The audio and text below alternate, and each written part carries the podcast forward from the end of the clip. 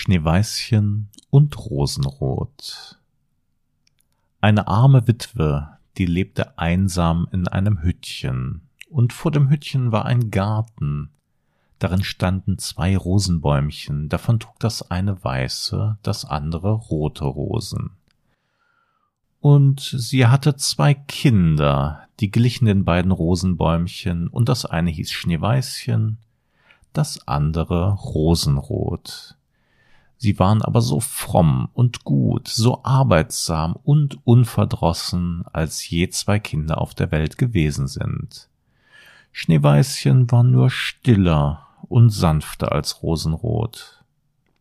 Rosenrot sprang lieber in den Wiesen und Feldern umher, suchte Blumen und fing Sommervögel.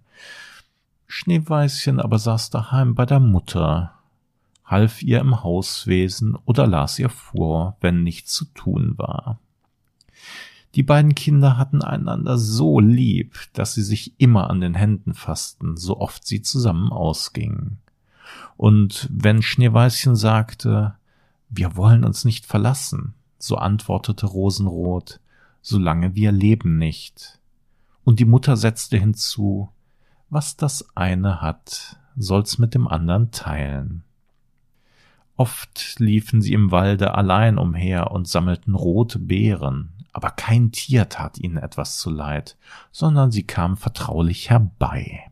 Das Häschen fraß ein Kohlblatt aus ihren Händen, das Reh graste an ihrer Seite, der Hirsch sprang ganz lustig vorbei, und die Vögel blieben auf den Ästen sitzen und sangen, was sie nur wussten. Kein Unfall traf sie, wenn sie sich im Walde verspätet hatten und die Nacht sie überfiel, so legten sie sich nebeneinander auf das Moos und schliefen, bis der Morgen kam, und die Mutter wusste das und hatte ihretwegen keine Sorge. Einmal, als sie im Walde übernachtet hatten und das Morgenrot sie aufweckte, da sahen sie ein schönes Kind in einem weißen glänzenden Kleidchen neben ihrem Lager sitzen. Es stand auf und blickte sie ganz freundlich an, sprach aber nichts und ging in den Wald hinein. Und als sie sich umsahen, so hatten sie ganz nah beim Abgrunde geschlafen und wären gewiss hineingefallen, wenn sie in der Dunkelheit noch ein paar Schritte weitergegangen wären. Die Mutter aber sagte ihnen, das müsste der Engel gewesen sein, der gute Kinder bewache. Schneeweißchen und Rosenrot hielten das Hüttchen der Mutter so reinlich, dass es eine Freude war, hineinzuschauen.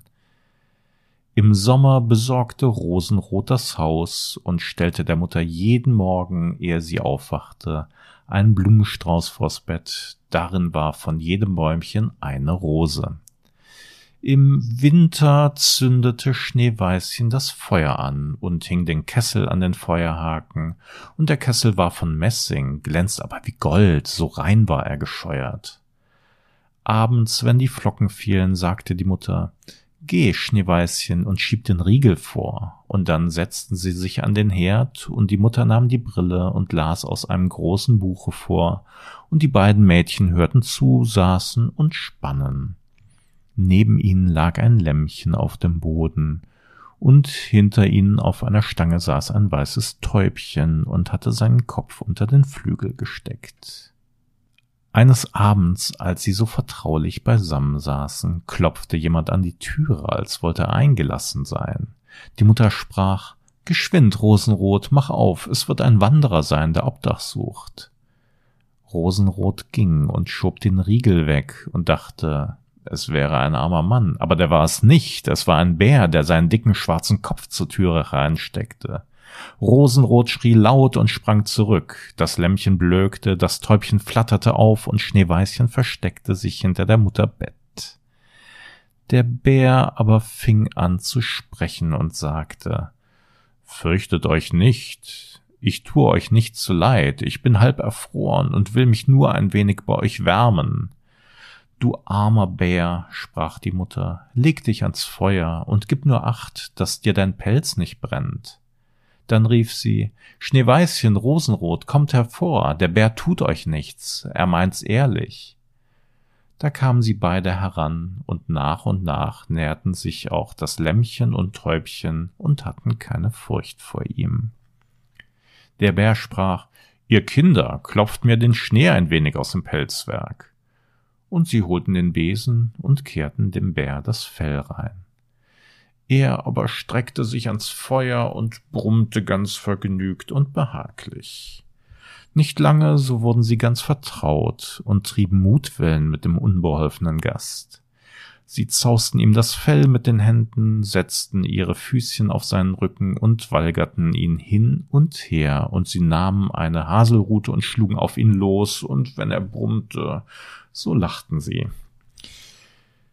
Der Bär ließ sich's aber gerne gefallen, nur wenn sie's gar zu arg machten, rief er, Lasst mich am Leben, ihr Kinder, Schneeweißchen rosenrot, schlägst dir den Freier tot. Als Schlafenszeit war und die anderen zu Bett gingen, sagte die Mutter zu dem Bär, Du kannst in Gottes Namen da am Herde liegen bleiben, so bist du vor der Kälte und dem bösen Wetter geschützt.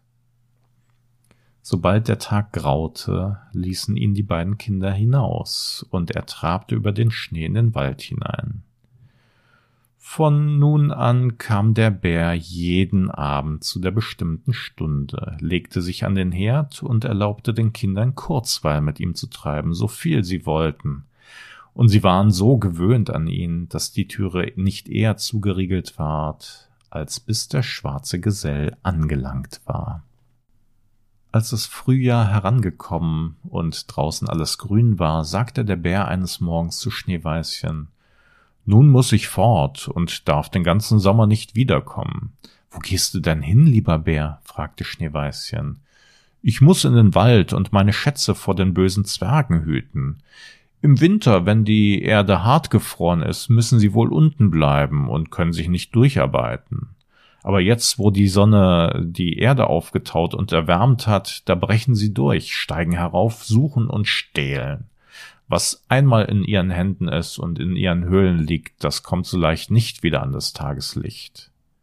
Schneeweißchen war ganz traurig über den Abschied, und als es ihm die Türe aufgeriegelt und der Bär sich hinausdrängte, blieb er an dem Türhaken hängen, und ein Stück seiner Haut riss auf, und da war es Schneeweißchen, als hätte es Gold durchschimmern gesehen aber es war seiner Sache nicht gewiss. Der Bär lief eilig fort und war bald hinter den Bäumen verschwunden.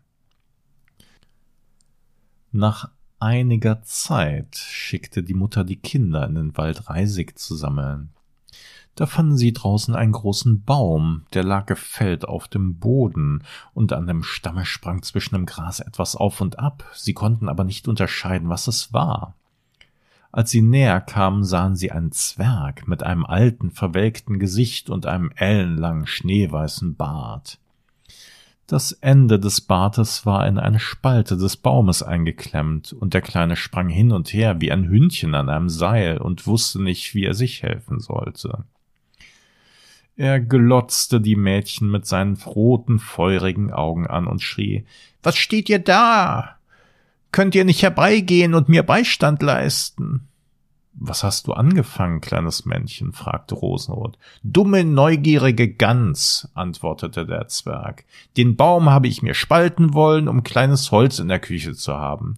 Bei den dicken Klötzen verbrennt gleich das bisschen Speise, das unser einer braucht, das nicht so viel herunterschlingt als ihr grobes, gieriges Volk. Ich hätte den Kalk schon glücklich hineingetrieben und es wäre alles nach Wunsch gegangen, aber das verwünschte Holz war zu glatt und sprang unversehens heraus und der Baum fuhr so geschwind zusammen, dass ich meinen schönen weißen Bart nicht mehr herausziehen konnte. Nun steckt er drin und ich kann nicht fort. Da lachen die albernen glatten Milchgesichter. Pfui, was seid ihr garstig?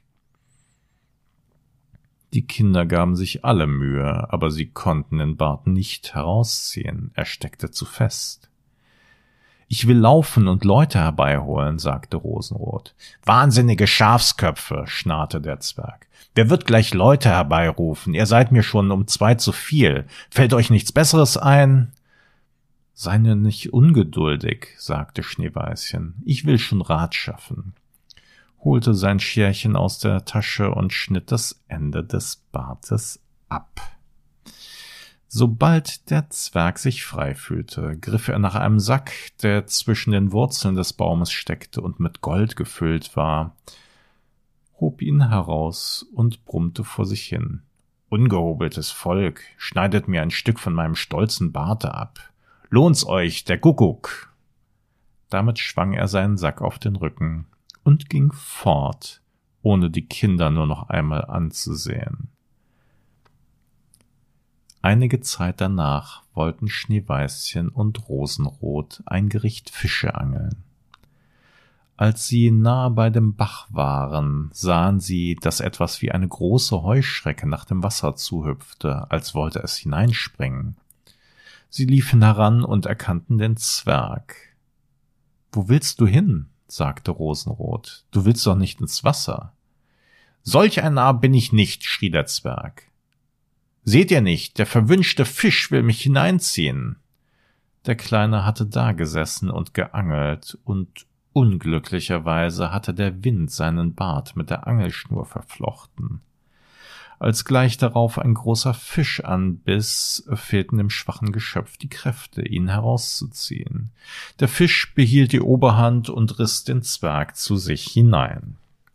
Zwar hielt er sich an allen Halmen und Binsen, aber es half nicht viel, er musste den Bewegungen des Fisches folgen und war in beständiger Gefahr, ins Wasser gezogen zu werden. Die Mädchen kamen zu rechter Zeit, hielten ihn fest und versuchten, den Bart von der Schnur loszumachen, aber vergebens, Bart und Schnur waren fest ineinander verwirrt. Es blieb nichts übrig, als das Scherchen hervorzuholen und den Bart abzuschneiden, wobei ein kleiner Teil desselben verloren ging. Als der Zwerg das sah, schrie er sie an. Ist das Manier, ihr Lorche, einem das Gesicht zu schänden? Nicht genug, dass ihr mir den Bart unten abgestutzt habt. Jetzt schneidet ihr mir den besten Teil davon ab.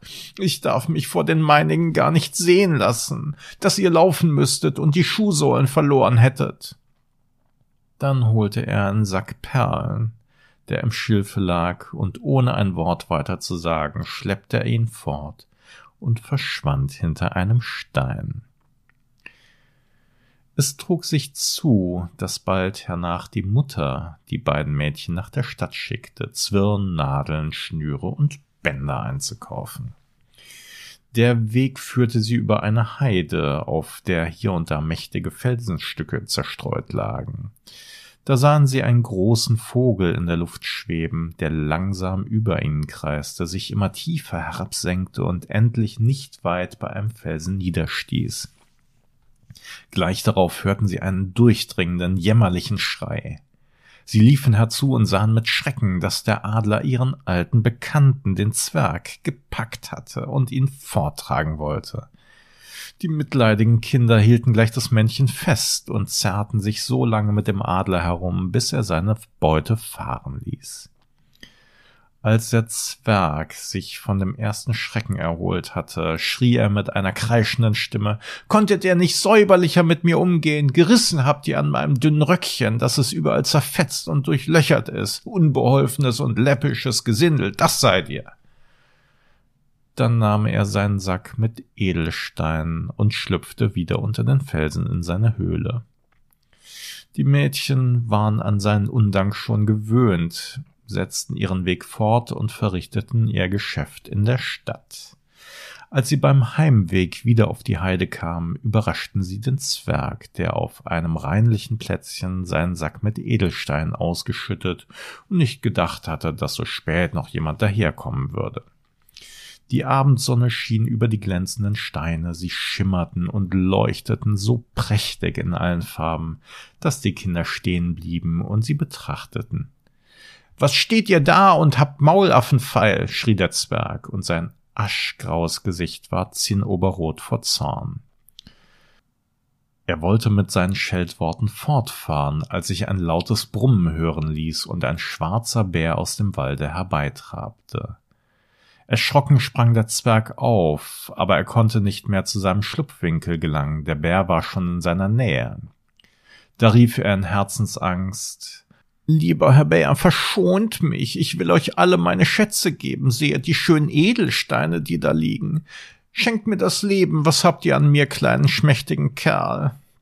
Ihr spürt mich nicht zwischen den Zähnen. Da, die, die beiden gottlosen Mädchen packt. Das sind für euch zarte Bissen, fett wie junge Wachteln. Die fresst in Gottes Namen.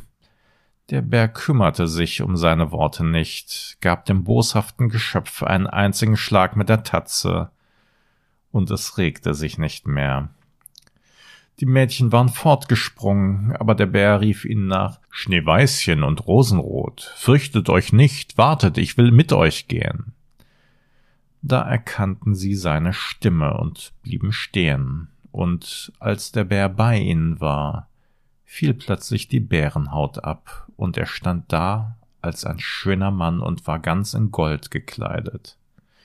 Ich bin eines Königs Sohn, sprach er, und war von dem gottlosen Zwerg, der mir meine Schätze gestohlen hatte, verwünscht, als ein wilder Bär in dem Walde zu laufen, bis ich durch seinen Tod erlöst wurde. Jetzt hat er seine wohlverdiente Strafe empfangen. Schneeweißchen ward mit ihm vermählt und Rosenrot mit seinem Bruder, und sie teilten die großen Schätze miteinander, die der Zwerg in seiner Höhle zusammengetragen hatte.